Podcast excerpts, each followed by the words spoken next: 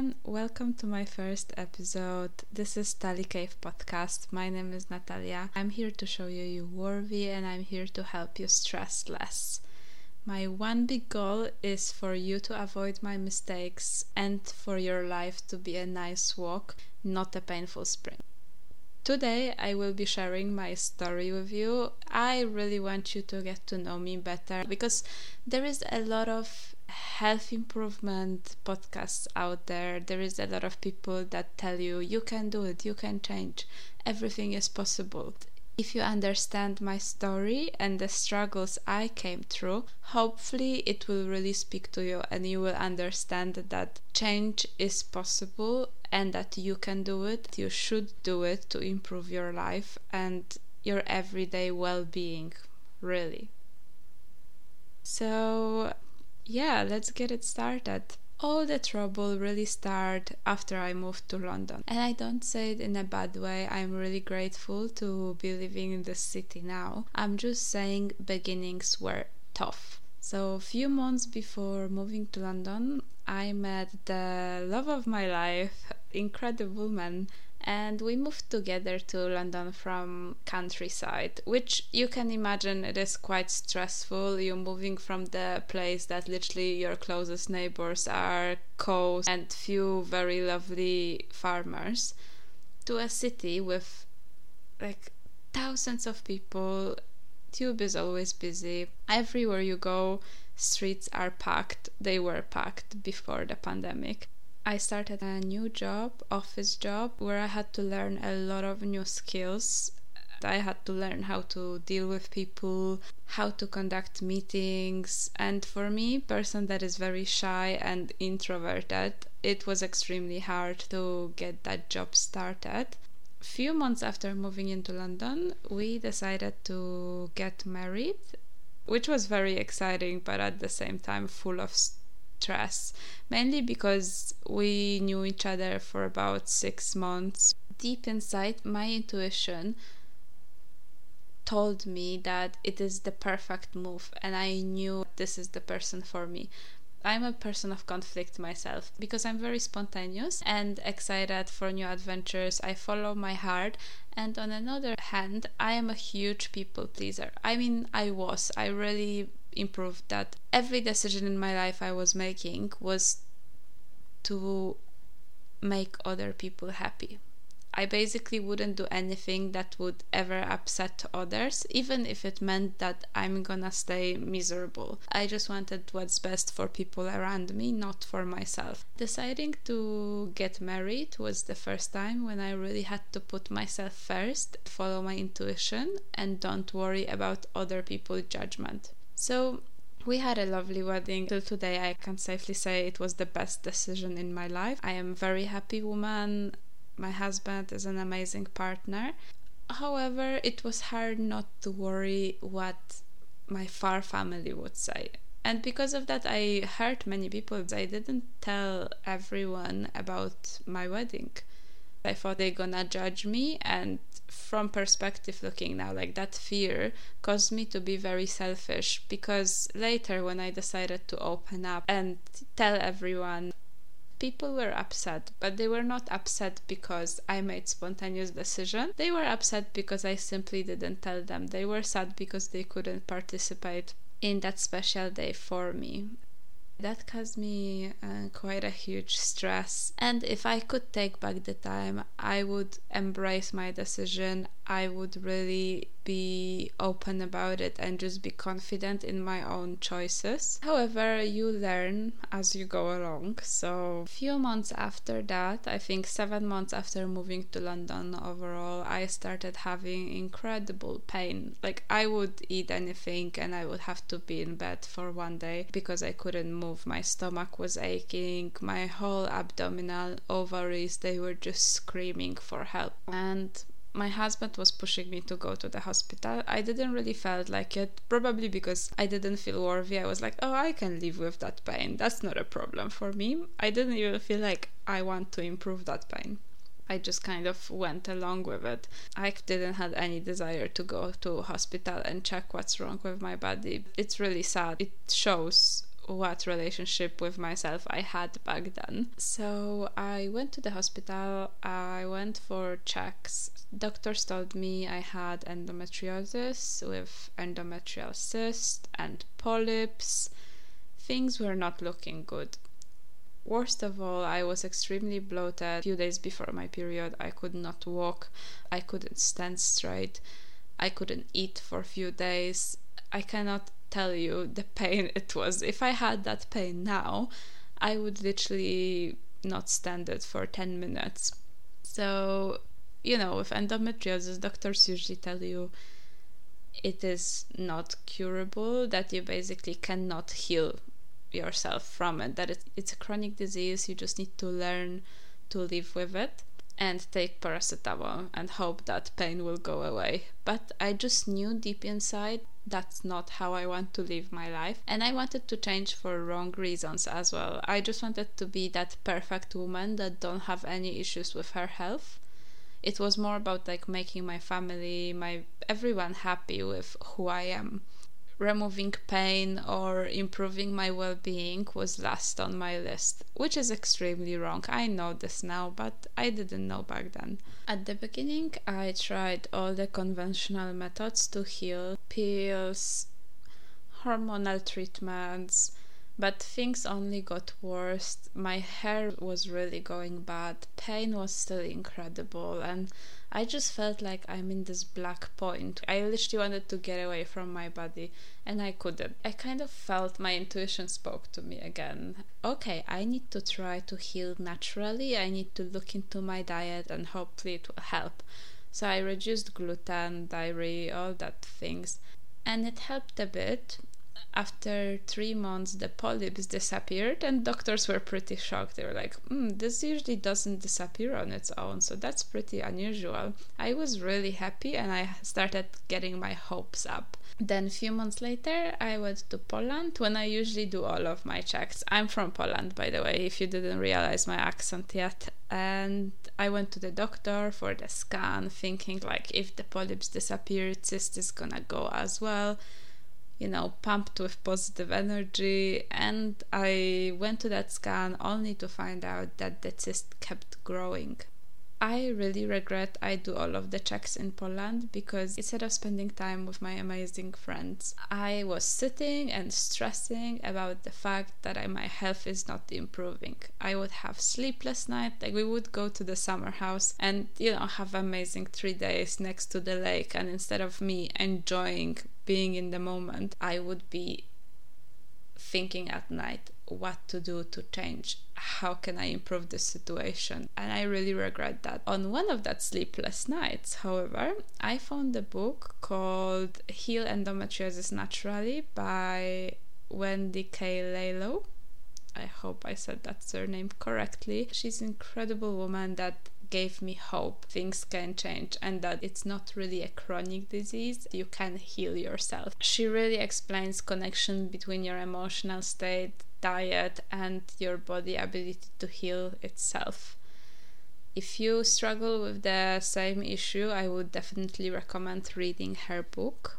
So i thought okay if healthy living can help me cure my disease, I need to find a way to really know how to get that done right. I manifested my health practitioner, really, like literally, I put no effort my doctor found me. That's what i say because i i went to one of the health stores to buy some enzymes and he was basically there. And that's where the big change started to happen. My pain started improving. We really started to work on my immune system improving my digestion.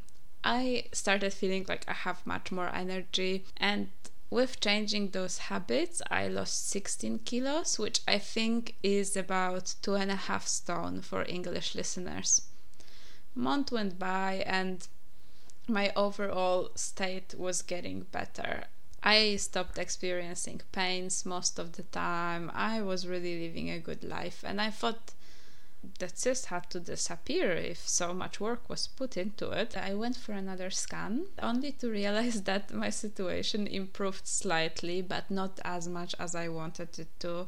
My progesterone levels were still quite low, and the cycle was not where I wanted it to be. And weirdly, you know, usually I would get upset about news like that, but I really was happy and excited because I had this big aha moment. I knew it was coming. And you know, you read about aha moments in books and you feel like, oh, I can't wait for my aha moment to happen when I'm gonna find out something that will completely change my life. That was it. I knew that day when the news from the doctor were not as amazing as expected, it is the day that is changing everything.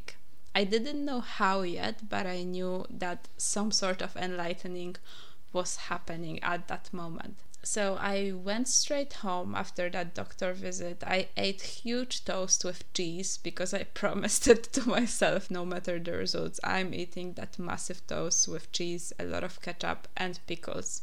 Polish people love pickles. I sat down with an old book and I started reflecting on the last months. I thought, okay, my diet really transformed. It's nothing like it was before. I ate loads of vegetables, extremely healthy, loads of proteins. I thought I was eating all the supplements I needed to get better. So, what is the missing factor? What is missing in that story? As i started dig deeper i realized that within that months when i thought i'm doing so much work on myself i still didn't take responsibility for my stress levels like at all not even a 1% i would still let people stress me i would let people walk over me. I you know i was that girl that shakes when someone walks into the room.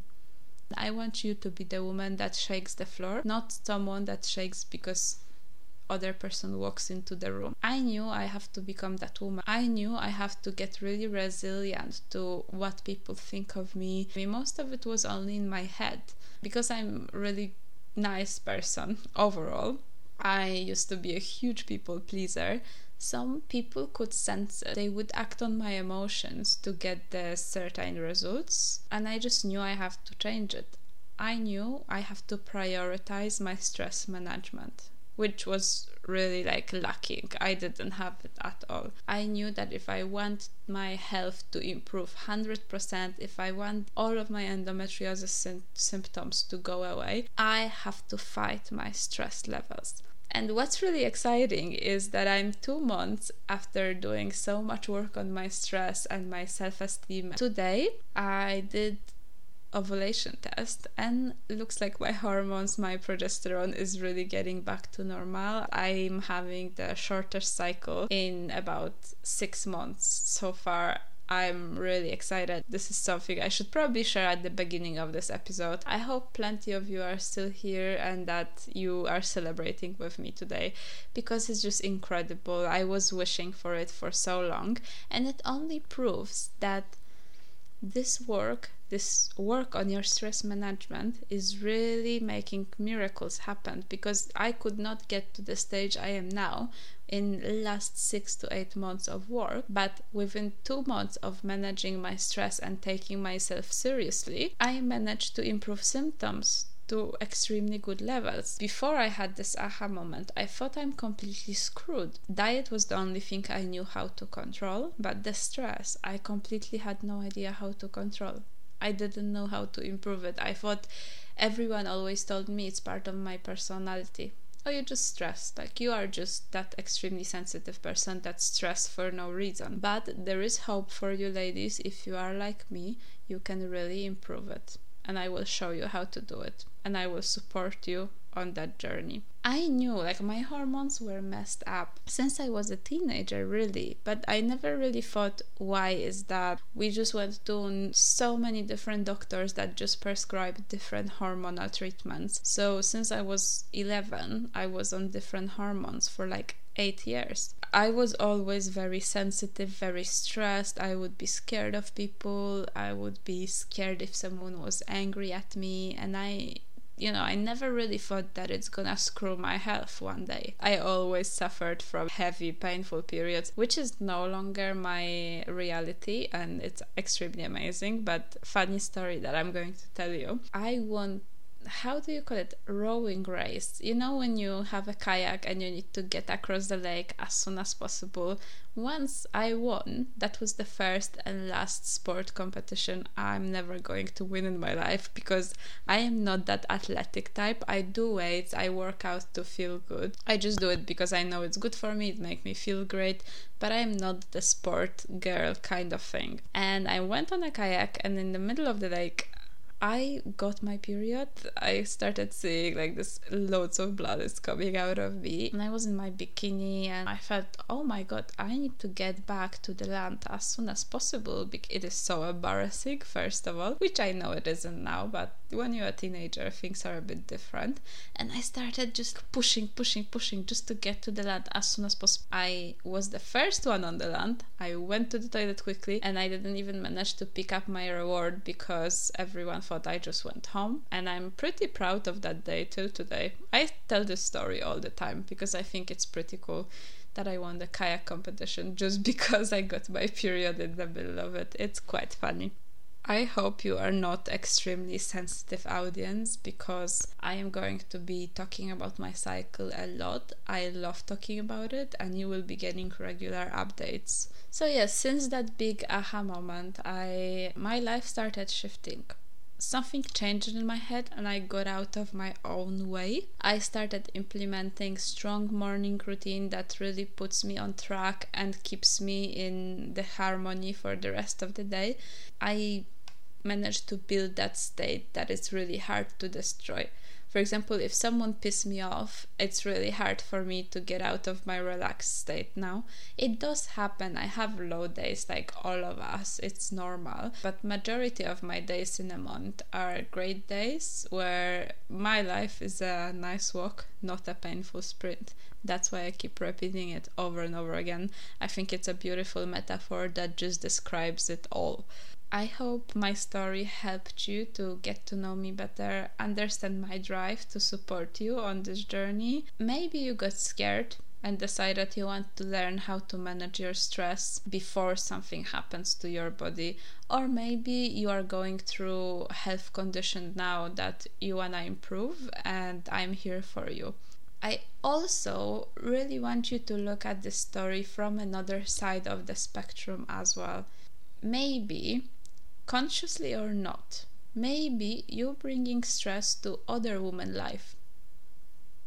I don't know, someone is annoying for you and you're being a bit more rude than you would have to be. Maybe you are being bossy to a woman that is very sensitive. I just want you to think about it and think about how you speak to other women, how you treat other women, as it really have a huge impact on their health. And you know, if you give negative energy to someone, you really give it to your own body. That's why I'm really passionate about creating community of women that support each other, that want to thrive in their life and that feel worthy. So don't forget to visit my Instagram at Talicave. You can subscribe here, give me five stars, help me spread this message to as many beautiful ladies as possible, and I see you in the next episode.